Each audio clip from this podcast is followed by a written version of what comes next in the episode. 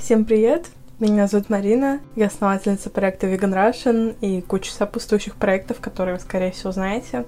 Сейчас вы слушаете мой подкаст. Он об изнанке того, что делает наше веганство вообще возможным. А это разговоры с производителями веганских продуктов, с веганским магазином, с веганскими кафе. Такого выпуска еще нет, но он планируется. В этом выпуске я поговорю с руководительницей веганского производства Vegafood. Привет, Саша. Здрасте. А, хочешь рассказать о себе, кто ты такая? А чем занимаешься? Да, меня зовут Саша. Я руководитель Vegafood, интернет-магазина и производства, собственно, продуктов, которые у нас есть. Мне 24 года. Живу в Москве, работаю в Подмосковье. А ты можешь э, объяснить, может быть, тем, кто не очень знают, как у вас все устроено, кто такие окраины? Наверное, надо начать с истории с того, как мы появились, да? Давай. Так логичнее будет тоже достаточно заурядная история для многих. Она такая, типа, «А, ну ты просто сюда попала по связям. Ну так и есть, но я этого не стесняюсь, в принципе. В 2018 году я уже была веганом. Я пришла к родителям и сказала, что я теперь веган. Они такие, ерунда какая-то, нужно есть мясо. У нас вся семья ест мясо. Мы уже начинаем понимать, кто мои родители. Потом в 2000... Это в начале было 2018 года. Потом где-то к концу года ко мне подошел Виталий Степанович, это генеральный директор окраина, и хвастался мне тем, что они запустили овощные веганские котлеты. И я прям помню его восторг. Он такой, вот мы запустили прям веганский продукт. Я такая, круто, классно, дайте посмотреть состав. Открываю состав, а ты, наверное, знаешь, что там было молоко, яйца и весь набор. О, это тогда давно я было, говорю, капец. Да, да, да, да. Я говорю, ребят, это не веганский продукт. Они такие, как это? Я говорю, ну здесь молоко и яйцо. И оно не в следах, ну как мы должны указывать, а оно прям в продукте. Он пошел звонить Мурманску, потому что Мурманск, собственно, основал, ну, как придумал Виталий Степанович, а запустил Мурманск, потому что они занимаются овощными всякими полуфабрикатами. Мурманск и где еще? Получается, Мурманск, Мурманск это... и Москва. Мгм. Два завода. Два завода, один в Мурманске, один в Москве. Начинали давным-давно, 20 лет почти. Вот, да, 20 лет, по-моему, в этом году было крайне. Начинали в Мурманске, потом открыли второй завод в Москве, и Виталий Степанович занимается Москвой, и вот э, другой руководитель Антон Вадимович занимается Мурманском. Мурманск делает овощные котлеты, Виталий Степанович пришел к ним, сказал, вы не проверили, они не веганские. Ребята начали судорожно менять рецептуры, где-то сразу они смогли убрать, где-то не сразу. То есть у нас, даже когда я уже пришла, и мы работали с Ильей Петельным, это наш главный технолог, еще были два продукта, которые, они все еще назывались по бренду Vegafood, что меня очень триггерило. Я все время бегала, выносила всем мозг, типа, давайте скорее менять рецептуру. Это были картофельные и морковные котлеты, которые не были веганскими. В них было в одной молоко, в других яйцо. И сколько бы они ни пробовали их сделать, убрать молоко и яйцо было очень сложно, потому что вот они либо разваливались, либо были слишком жидкие и все такое. И в 2020 году их доделали. То есть сейчас все котлеты, которые есть, вообще вся продукция Vegafood, она полностью веганская, все проверенная. И мы за этим очень тщательно следим, не только за нами, но и за Мурманском тоже, потому что у них нет отдела, который прям занимается вегафудом. Это было вот, в 2018 году. Потом, получается, это было в 19-м. Я за ними просто наблюдала. Просто я видела, что они выпускают какие-то продукты. Они тогда выпустили котлеты для бургера сами, без нашего участия. И выпустили колбасу.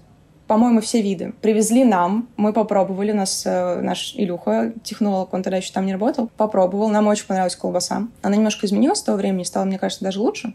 Но сам факт, что они сделали сами вот какую-то веганскую колбасу. Было прикольно. А потом, когда был карантин в 2020 году, вот Виталий Степанович позвонил, сказал, что я понял, что веганские продукты должны делать веганы.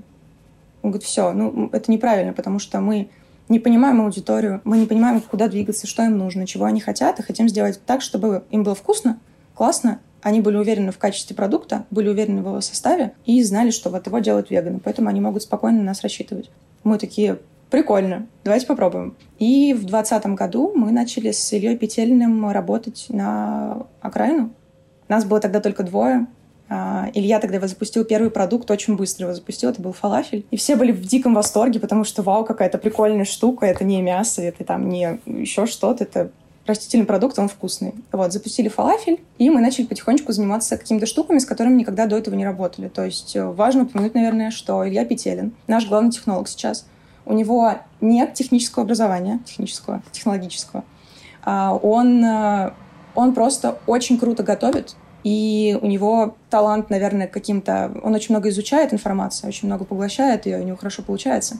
И он просто начал делать веганские продукты, и у него хорошо получается. Естественно, там учится у технологов окраины с точки зрения, знаешь, там, как правильно что-то замешивать, как работать с оборудованием, потому что долгое время был помощником технолога, и до сих пор, по-моему, технически им и является. Вот. Мы все, вся команда Vegafood, которая сейчас есть, почти там, может быть, 80%, мы все работали в specialty кофе, в общепите. Вот. То есть мы все из Даблби если знаешь таких ребят. Знаю. У меня, кстати, дизайнерка, одна дизайнерка Даблби бывшая. Видишь, какая связь? Как дела Вегафуд на данный момент?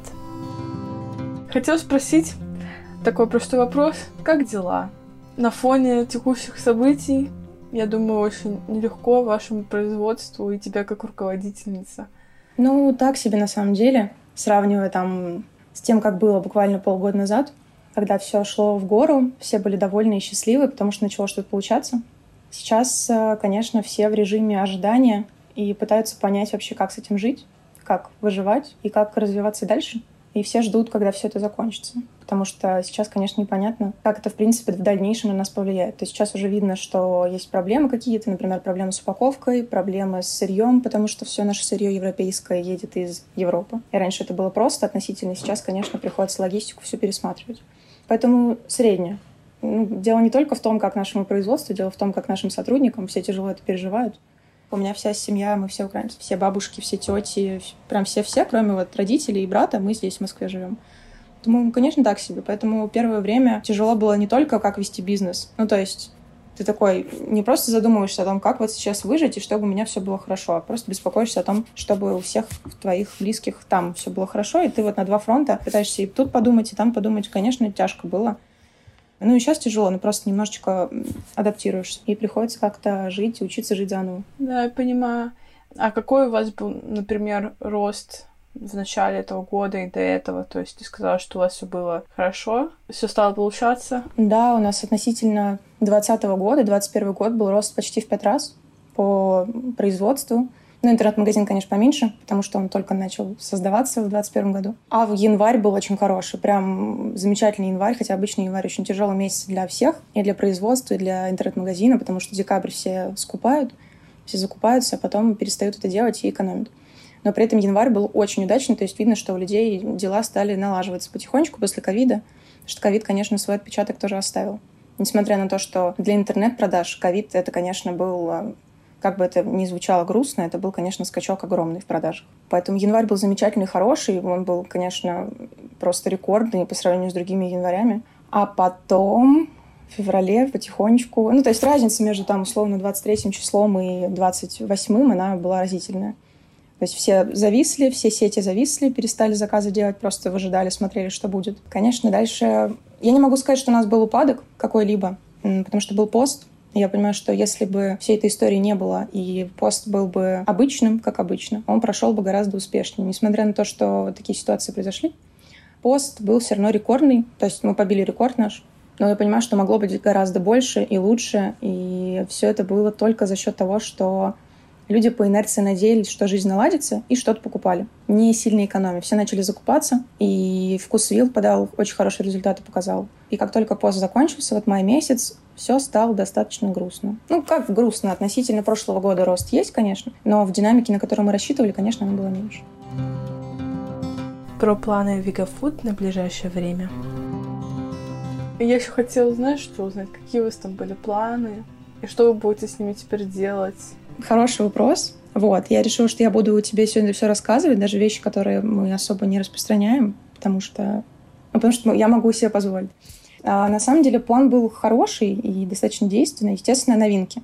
Потому что я считаю, что Вегафуд на рынке по сравнению с другими ребятами, которые делают огромную работу, я потом отдельно еще скажу про наших типа конкурентов, которых я считаю коллегами, они все жутко крутые. Вот. Но вообще для нас всегда было очень важно делать большой э, ассортиментный портфель. То есть у нас сейчас был около 40 позиций в портфеле. И в плане новинок мы его делаем каждый год. В конце 21 мы делали план новинок. Было 20 с лишним позиций. Нет, сначала было почти 30, потом мы их подрезали, и осталось, по-моему, 19. Подрезали почему? Потому что ну, мы рассчитываем словно какую-то оболочку. Есть замечательная оболочка у Well Done, по-моему, такая же, если ничего не ошибаюсь, для съедобных колбасок. То есть ты можешь прям оболочку есть. В России производителей, которые ее делают, естественно, нет, потому что у наших пока таких технологий нет, и они заказывают ее из Европы.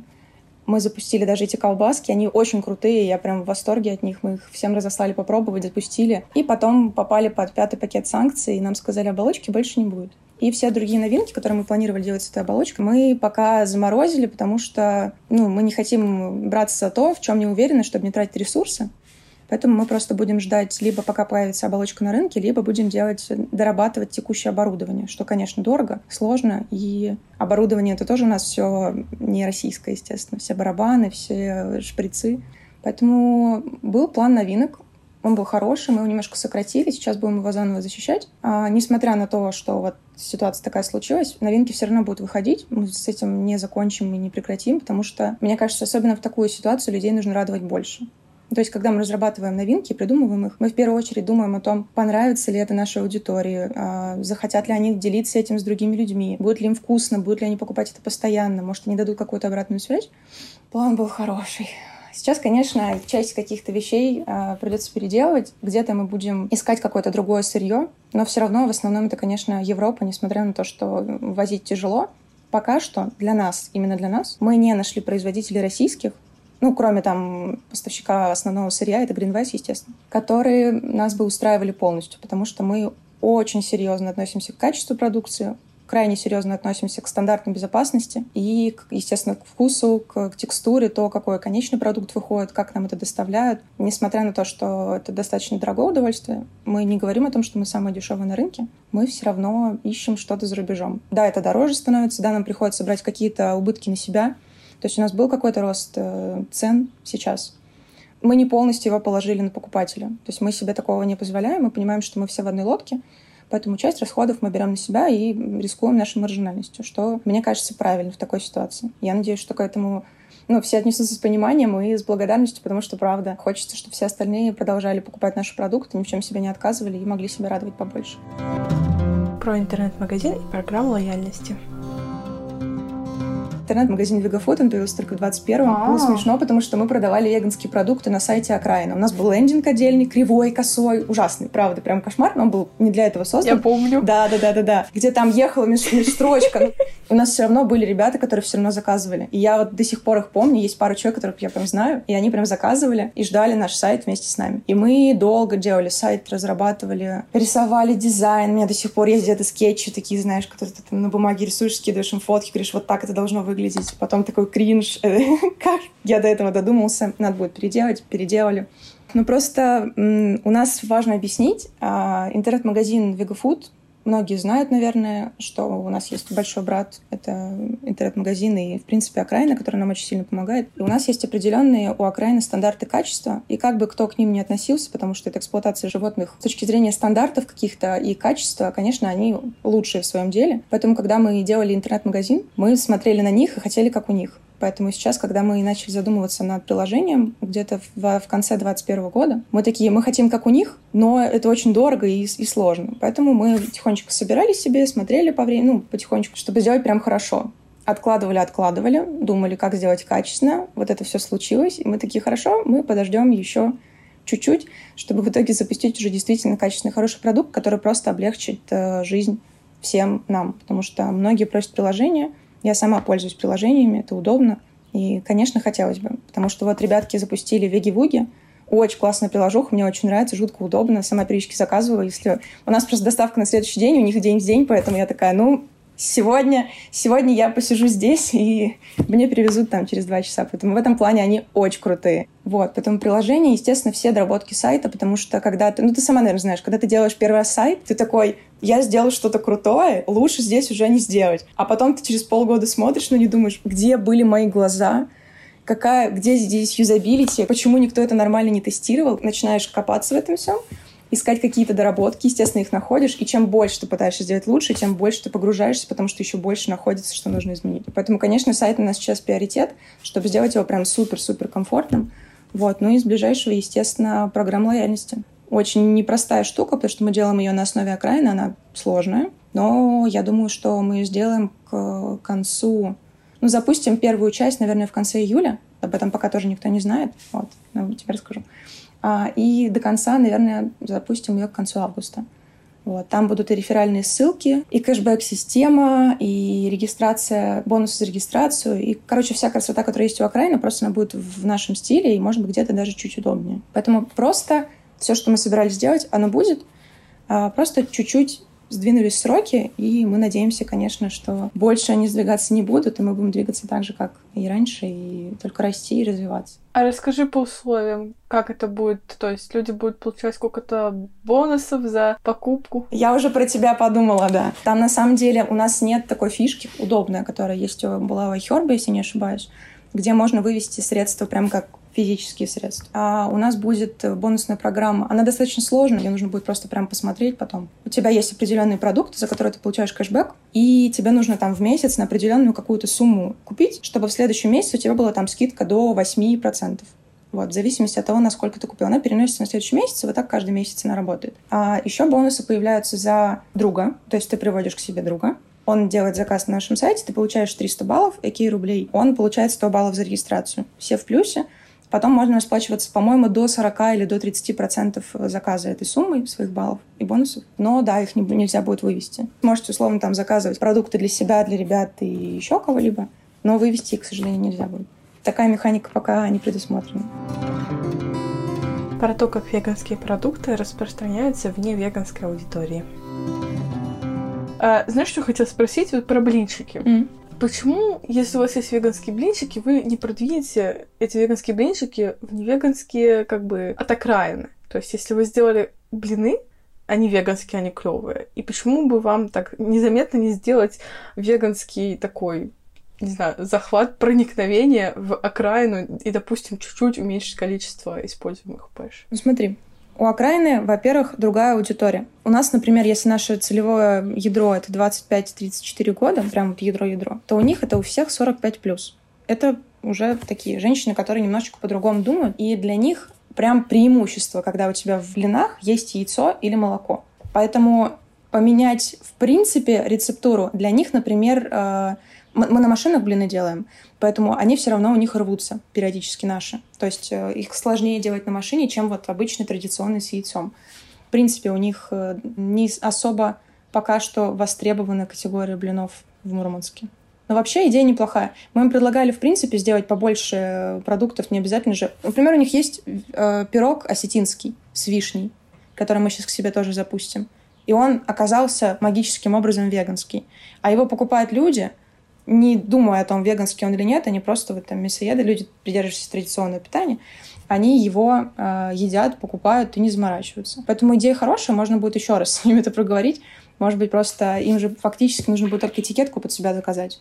В принципе, вариант неплохой, но они его пока у себя не рассматривают, потому что либо нужно тогда дополнительно выпускать этот продукт, либо заменять э, какой-то продукт, который есть у них чтобы они просто, наверное, скорее всего, будут переживать за матрицу. То есть если у них продается какой-то продукт, они не захотят его заменять на какой-то, который может не продаваться. Но у нас просто еще нет привычных начинок. А, у нас шпинатная, она очень вкусная, но специфическая для вот их аудитории. То есть доходит до того, что для них, например, выпустить продукт с орехами или с изюмом — это проблема. То есть если ты выпускаешь продукт с орехами или с изюмом, можно заранее понимать, что он, скорее всего, не будет продаваться потому что оказалось, да, я просто, мы сейчас будем сырники делать, ну, уже в работе, тофники. И я говорю, давайте с изюмом сделаем. И Мормонс такой, нет. Ну, такой, почему? Ну, с изюмом же реально сырники вкуснее. Такие говорят, это ты так думаешь. И еще там, типа, какое-то количество людей. А очень большая аудитория есть, которая не ест орехи и которая не ест изюм. Да, это правда. Вот прям много таких людей. И ты такой, прикольно, необычно. Я бы даже не подумала, запустил бы 100% с изюмом. Вот, поэтому они-то свою аудиторию изучают уже давно, и сначала тестируют на наших блинах. Но, конечно, для того, чтобы еще выпустить продукт для окраины, тебе нужно сразу понимать объемы, потому что ты заказываешь брендированную упаковку. Брендированная упаковка это дорого очень. И э, сложно для них, потому что тогда нужно делать сразу продукт ну, не позиционирую его как веганский, например. Можно просто выпустить блинчики со шпинатом и смотреть, как люди на него отреагируют. Потому что когда окраиновские часто очень видят слово «веганское», они даже если им там в подарок попадет этот продукт, такое иногда бывает, мы им даем попробовать, многие начинают писать, что «фу, невкусно, потому что веганское». И ты такой, окей, ну ладно. Поэтому мы пока их э, не дергаем в этом направлении. То есть они продают вегафудовские продукты, Вот. Но переводить их в основную линейку, мне кажется, пока не намерено. Но можно будет с ними обсудить. Потому что часть мы сокращаем сейчас ассортимент, будем оптимизировать. Да, кстати, вареники. Вот у вареников часто в тесте есть какое-нибудь тоже яйцо или молока немного, а при этом начинки там достаточно обычные и просто обычные для любого человека. Типа вареники с картошкой — это не что-то типа веганское, это просто обычный продукт. И при этом, если их делать как бы с нормальным веганским тестом, как бы сократим количество пэш, и никого не отвалится жопа. И, кстати, у вкусвилл вышли вареники с фасолью. Мне кажется, это прикольно. Я их не пробовала, может, они невкусные, но мне кажется, это прикольно, потому что это сытно. И я такого вообще еще не видела. Кстати, да, вареников нет. Обычно просто всякие сытные начинки, они для пельменей идут. Ну, в массе своей. В основном вареники у людей ассоциируются с чем-то таким более с либо сладким, либо легким. Типа там, не знаю, вишня какая-нибудь. Да, да, Мы сейчас три вкуса еще новых запустим. У нас сейчас выйдет... А... Как ты уже могла понять, у нас просто не бывает обычных вкусов, потому что, ну, нам хочется что-то новенькое и необычное. Вот. И сейчас выходят э, пельмени с нутом будут. Мы запоздали немножко с выпуском. Пельмени с нутом, они а индийские, острые. А, будут еще блинчики с вешенками и пельмени с вешенками. Прикольно. Необычно. Как да, я люблю да, вешенки.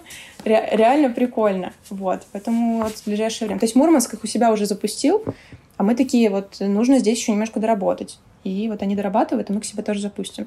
Там просто будут пельмени, они будут Сатурн. Сатурн — это, короче, супер маленькая форма. Они, знаешь, как такие, как маленький кругляшочек. Непривычный большой пельмень, а прям малышки. Очень симпатично выглядит. И очень удобно есть. Их еще бывает делают разноцветными для детей, типа зеленый, розовый. О, не видела, не видела. Прикольно. Да.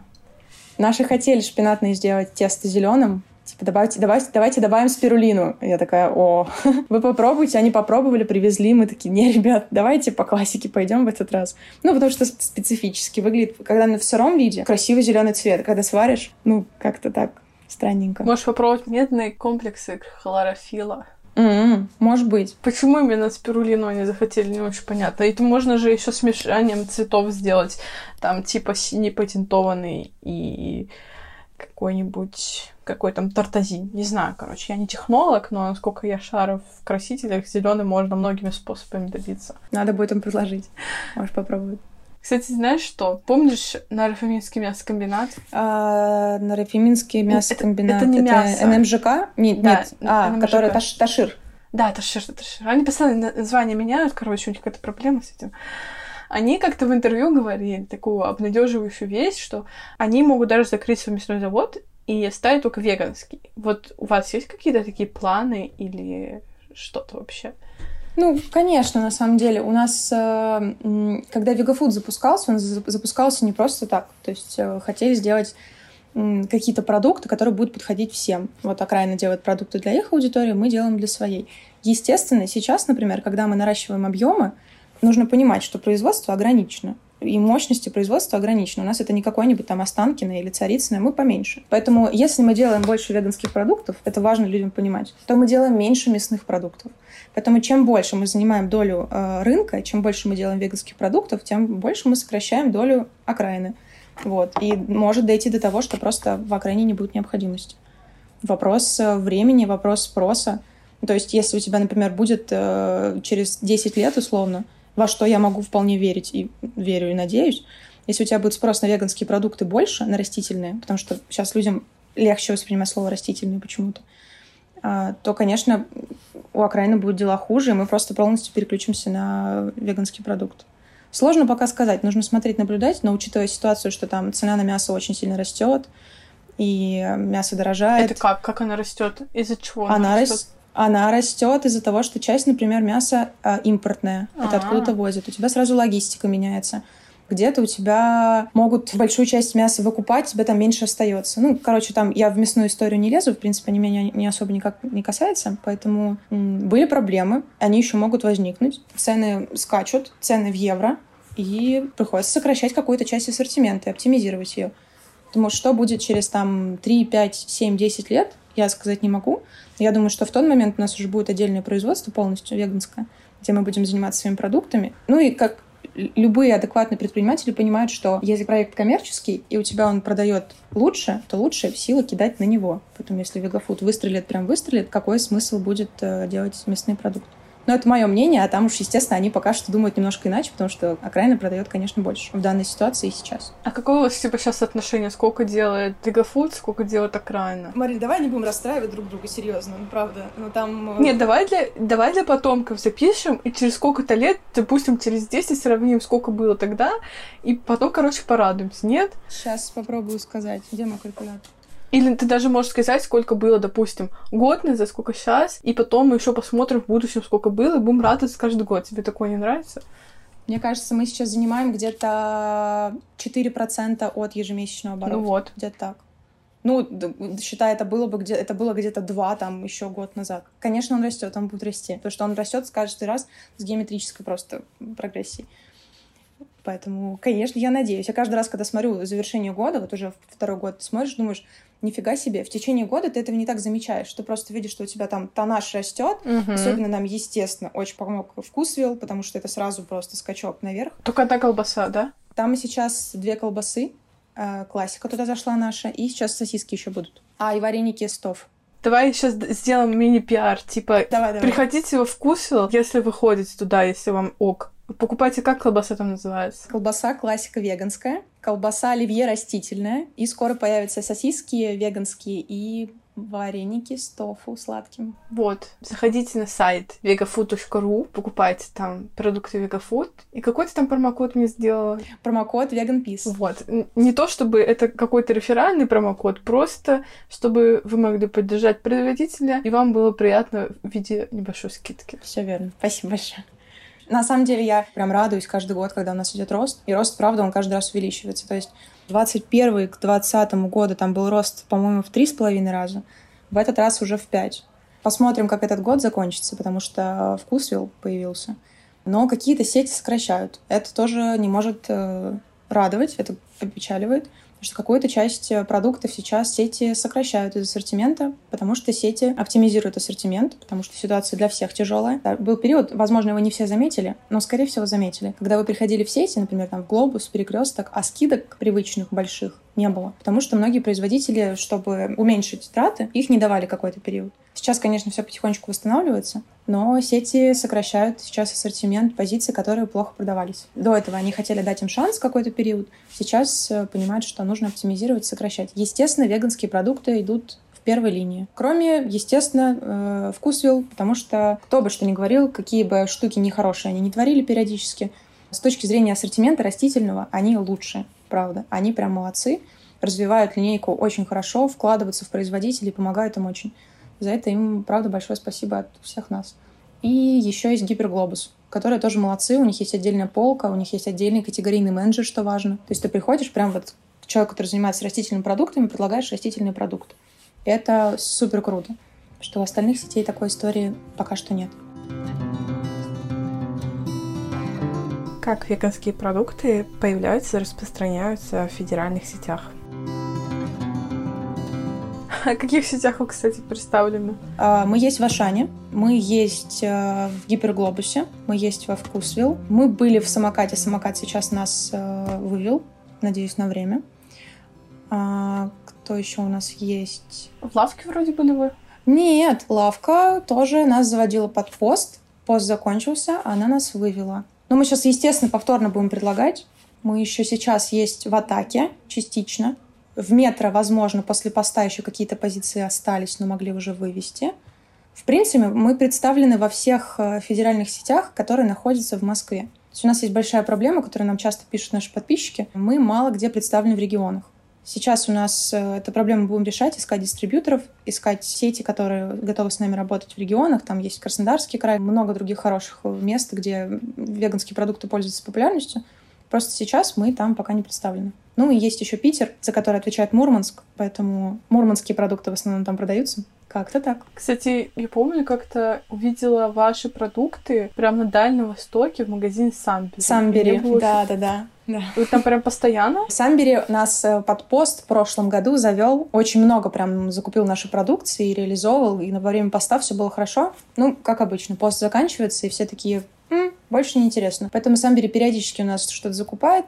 Я не могу сейчас прям точно сказать географию продаж. Скорее всего, частично мы там все еще представлены в Владивостоке. Но объемы уменьшились, поэтому тяжелее будет найти. То есть не в каждом магазине, например, можно это сделать. Но так, в принципе, в Самбере мы есть. Есть еще лента, в которой представлены наши сосиски. А ты думаешь, это обосновано, когда магазины такие, так, на пост мы закупим кучу растительных продуктов для постящихся, а остальное время года мы не будем их продавать практически, потому что, типа, только постящиеся покупать. Я думаю, что это обоснованно, и реально постящиеся так много скупают. Или все таки нет?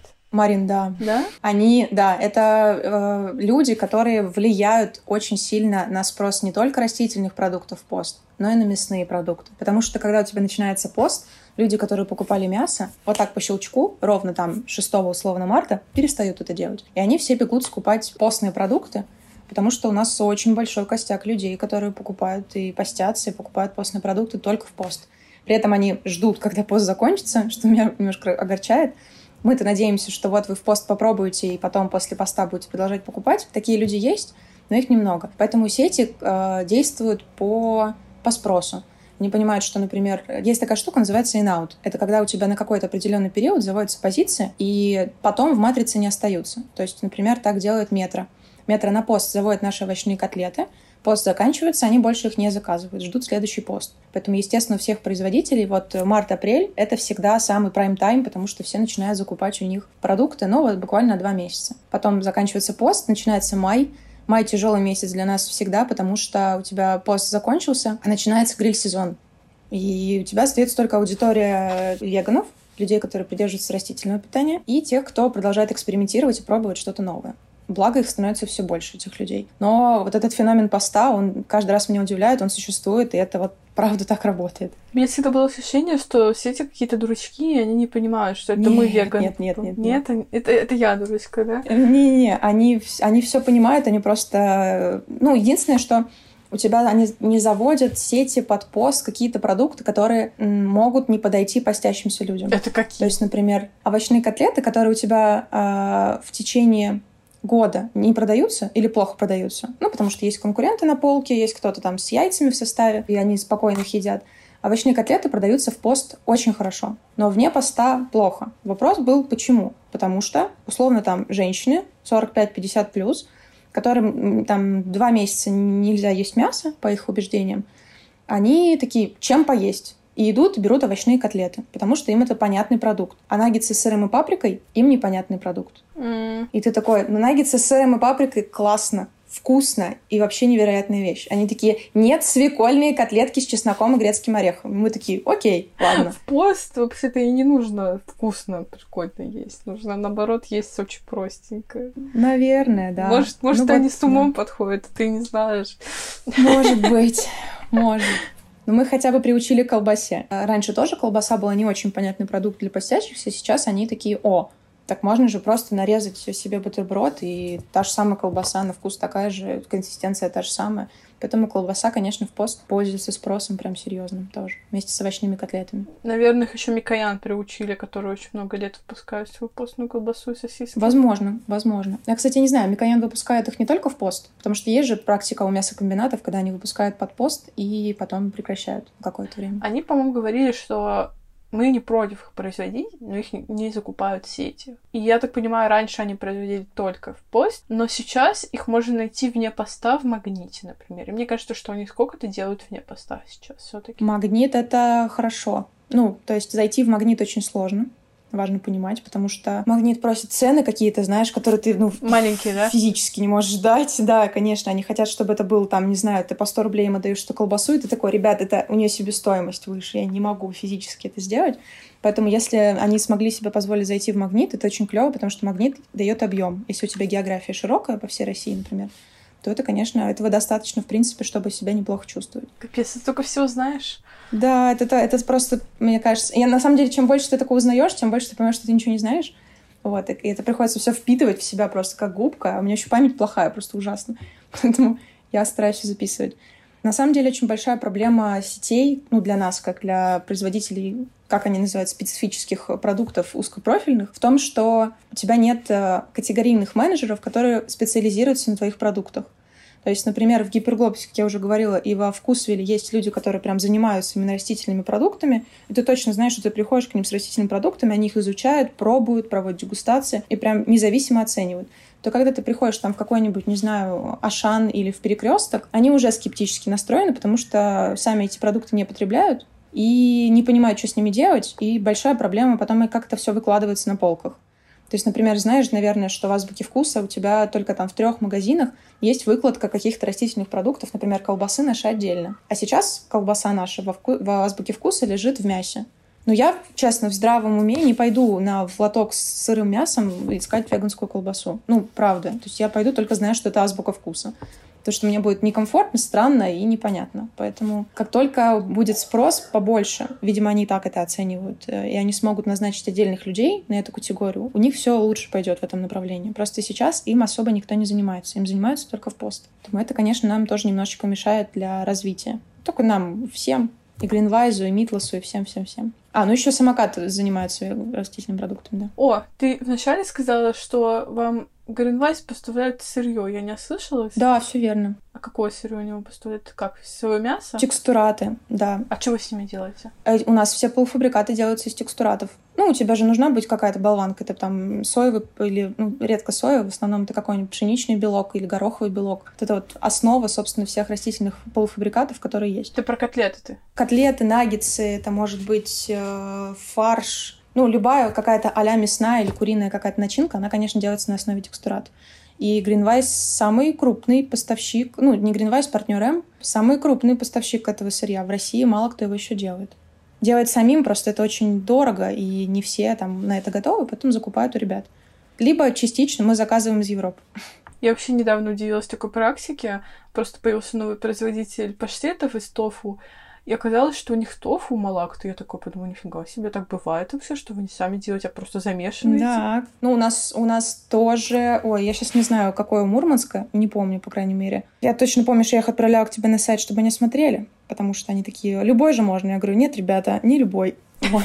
И они искали, искали, смотрели. Я им предлагала малакта, но им малакта почему-то неудобно было возить маленький. Они, скорее всего, объемов не хватало бы у малакта брать. Но да, с точки зрения на перспективу, конечно, поставить себе аппарат, который будет тебе сушить там все твои белки, или поставить себе соевую корову, условно, которая будет там типа делать себе этот э, творог, тофу, аля. Конечно, цене потом тебе будет дешевле на перспективу, но тебе нужна окупаемость какая-то. То есть машину купить тоже не самое дешевое. И место для нее нужно что для нас основная проблема. Локация полностью забита всем, чем можно, оптимизирована прям до максимума. Ну, конечно, в перспективе, когда у нас будет отдельное производство, там будет все, что можно, чтобы мы могли сделать продукты максимально недорогими и доступными. А пока что, да, приходится там у кого-то что-то закупать. Не вижу в этом ничего плохого. Главное, что мы крайне ответственно подходим к сырью и проверяем его очень серьезно. Что если плохо, некачественно или там чего-то, каких-то документов нет, сразу до свидания. Это, кстати, относится не только к сырью, это еще и к интернет-магазину относится, потому что все продукты, которые мы заводим, мы можем заводить там по полгода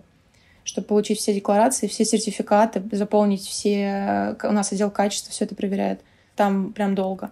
Потом, когда ты такой, хочу завести новинку, класс, Марина уже проверила, супер, так это же вообще, я прихожу, говорю, давайте заводить. Они такие, хорошо, договор обязательно, это не счет фактуры, это прям полноценный договор потом заполнить анкету. А договор это уже там 2-3 месяца может занять, потому что, особенно если с маленькими производителями, у которых нет юридического отдела, ты уже сам за них все пишешь, говоришь, ребят, просто, пожалуйста, подпишите. Главное, чтобы все было хорошо по документам, по всем декларациям и по качеству продукта. Потом они приходят тебе с тестовой поставкой, у тебя где-то там смазана дата производства, знаешь, чуть-чуть типа краска съехала, забирайте обратно. И вот вот просто круги ада, которые ты проходишь, они, конечно, иногда с непривычки маленькие всякие поставщики такие, типа, почему так сложно? Мы говорим, мы вас готовим к сетям, потому что когда вы зайдете в сети, вы поймете, что мы еще ничего.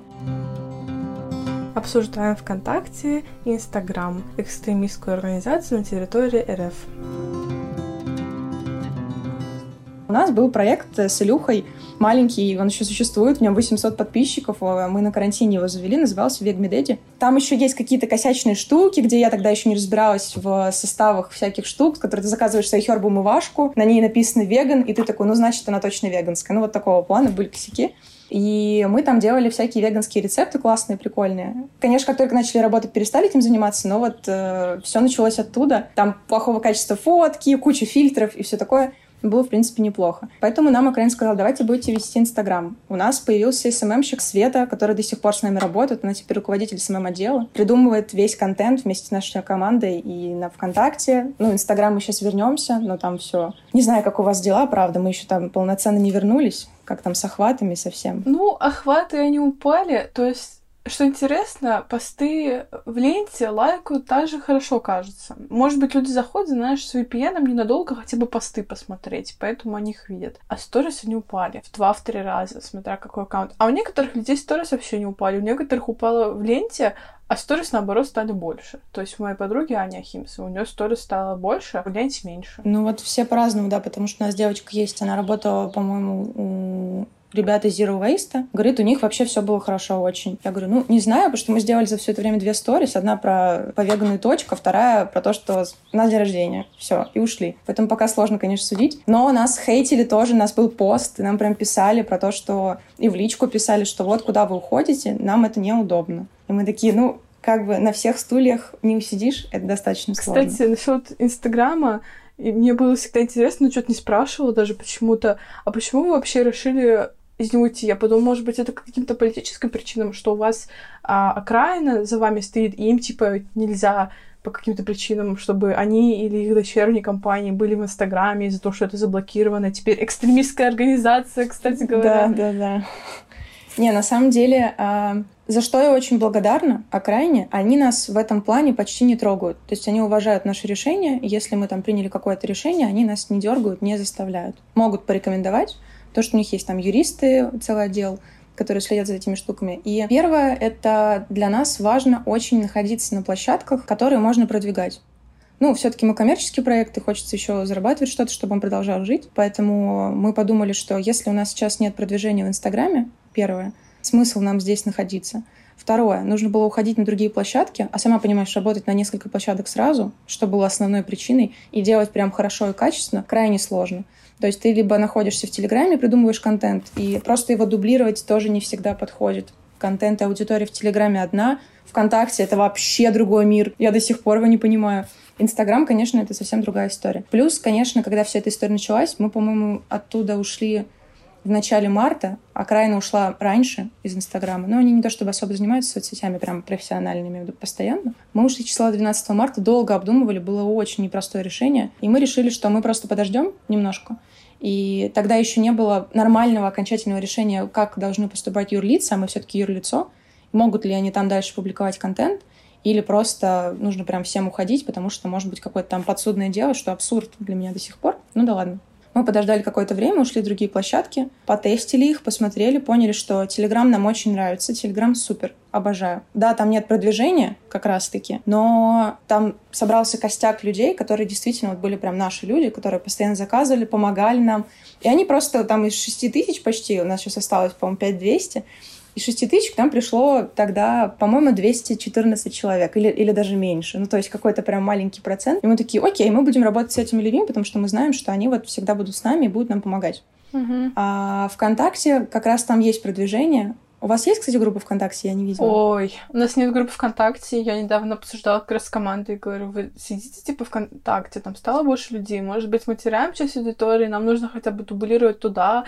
Может, кто-то сядет, а, будет модерировать, потому что это точно не я не собираюсь сидеть ВКонтакте. Ребята сказали, что вроде людей не стало больше там, и веганские группы такие же вымершие, как они были, и там одни срачи. Ну, да, да, да, на, на самом деле мы туда пришли, и начали заниматься продвижением. Ну, естественно, когда ты занимался продвижением в Инстаграме с удобным кабинетом и совсем комфортным, готовым, в принципе, ты только учись и развивайся. У тебя все условия созданы. ВКонтакте, конечно, проигрывает, мягко говоря.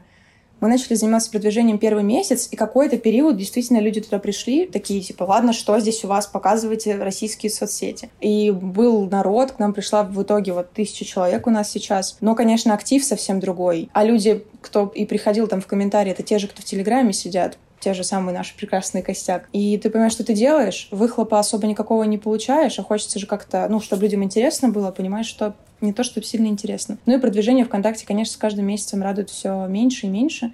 Поэтому мы, наверное, там останемся, но, знаешь, на таком уровне просто вот для тех, кому удобно сидеть ВКонтакте. Но, конечно, развивать будем все-таки Телеграм и частично вернемся в Инсту, но только вот с рилсами, потому что мы начали снимать видео с рецептами, и хочется их миру показать все-таки, и всякие дайджесты. Это в Инстаграм. А все остальное будет, конечно, в Телеграме. Ну, потому что он, правда, очень комфортный.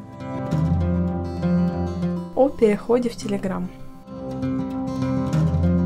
У вас есть какие-то мысли, как продвигаться в Телеграме вообще? Мне кажется, нужно продвигать, типа, Инстаграм, и потом оттуда людей приглашать в Телеграм. Потому что у меня иногда такое бывает, что я смотрю, о, этот пост порепостили куда-нибудь там. Кстати, сейчас стало видно, в какие каналы репостнули, если репостили. Mm-hmm. Иногда кто-нибудь репостнет, придут люди какие-то новые, потом кто-то опять что-то как будто не понравится, люди уйдут. И прям такое, чтобы у меня на канал сами по себе подписалось много человек, такого не бывает. Ну, допустим, пять человек подпишется, потому что кто-то кого-то репостнули, и все.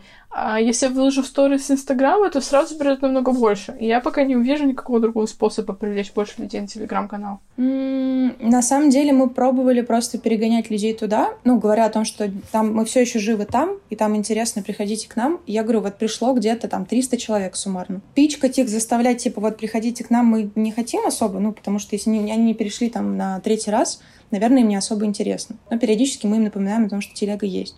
Телеграм к нам приходит органически. Я так понимаю, что очень медленно, ну, несравнимо там с Инсто или с э, ВКонтакте, но многие еще приходят через сайт. Поэтому Телеграм, он больше такой, вот ты правильно говорила, когда мы обсуждали, по-моему, твой канал, что он такой лайтовый, домашний, и его не хочется особо как-то вот... Он просто есть, и хочется просто всех радовать, кто там есть, потому что ты понимаешь, что это самые преданные твои люди. Мы сейчас будем делать рассылку о том, что там будет конкурс проводиться в Телеграме. А, мы будем разыгрывать сборник э, веганских рецептов. Это чей? Ой, есть девочки, я не знаю, знаешь ты их или нет, а, Ира Тейзи Feelings и а, Вика Шинкаренко. Вторая кондитер, очень классный кондитер, мы давно с ней знакомы. И они сделали сборник рецептов всяких необычных, и мы его разыгрываем. Там прикольно, интересно. Я думаю, что народу понравится. Ну, там, естественно, без каких-то конкретных продуктов, то есть ты выбираешь сам, смотри там на твоем сайте условно, но просто вот можно сделать так. Можно сделать там фузили из крапивы, и я такая, серьезно, это съедобно? Они такие, да, это вкусно. В этом плане, конечно, нам тоже очень нравится поддерживать всякие проекты, которые молодые, небольшие, но заряженные и прям делают всякие прикольные штуки. Потому что я не, не могу придумать фузили из крапивы вообще. Вообще, кстати, тебе нужно собрать крапиву, потому что когда она начнет цвести, она будет уже горькая. Я вчера прочитала. Да? И она скоро начнет уже цвести, надо бежать. Как ее собирать? Она же колется. Она Нет? не вся колется. А, прикол. Не, я просто все время вижу, обхожу стороной, потому что я помню, что это больно. Я когда собирала кроликом, я помню, я не могла понять, крапива это или нет, потому что она не кололась. И мне сказала э, врачиня, ветврачиня, которая очень шарит в травах, что, как бы, блин, не вся крапива колется. Но вообще, по-моему, если ее кипятком обдать, она тоже не будет колоться или как-то так. А я еще, знаешь, что хотела сказать? Можешь с ними поговорить, поддудонить мне этот сборник? Да как э, подогнать, я так понимаю? Есть электронная версия?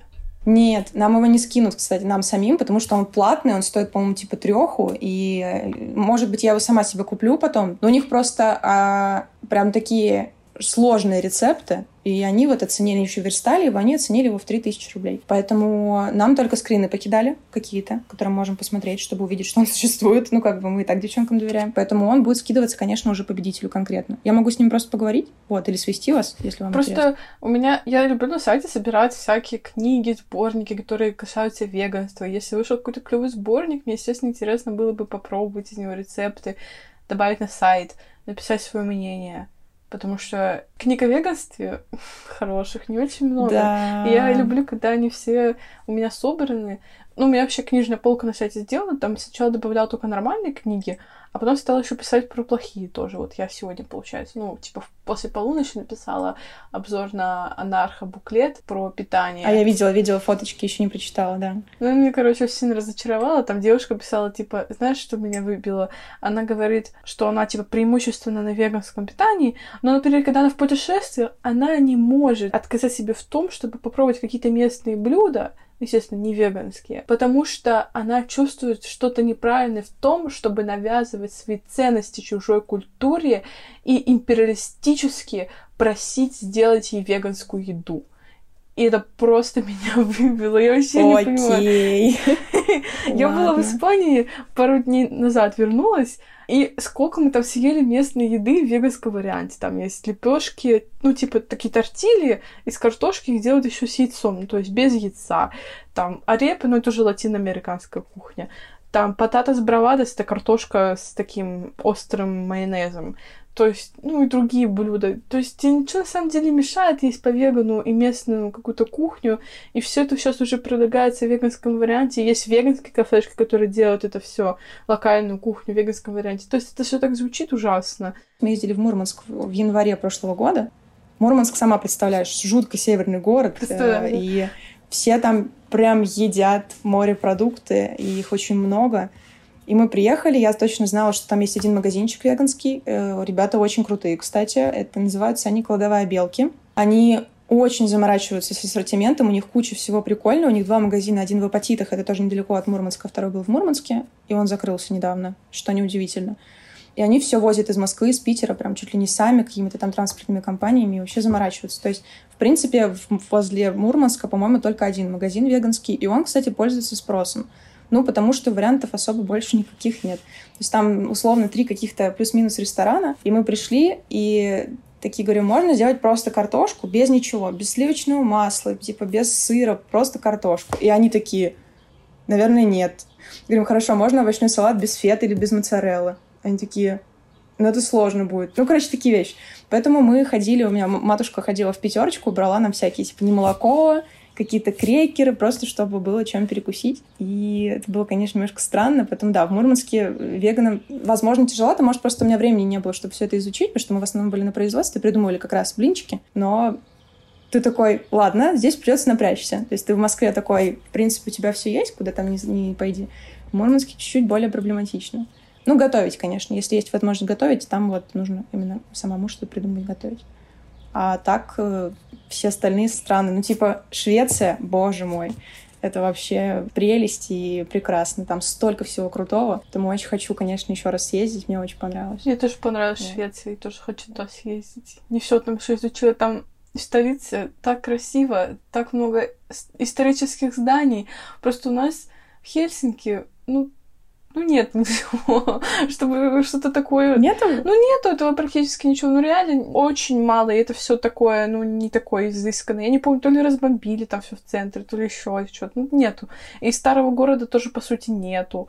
Если тебе нужен старый город, едь в Таллин там. Ну, типа, до Таллин два часа на пароме, там, короче, старый город, там гуляй. Вот. И даже есть, знаешь, такая карта, а, типа, Таллинки, как-то так называется, э, какой-то как план, карта, что можно сходить э, в центре Хельсинки э, и в центре Таллина, и как бы как будто бы это один город, и ты как бы всякого получаешь. Разнообразный досуг.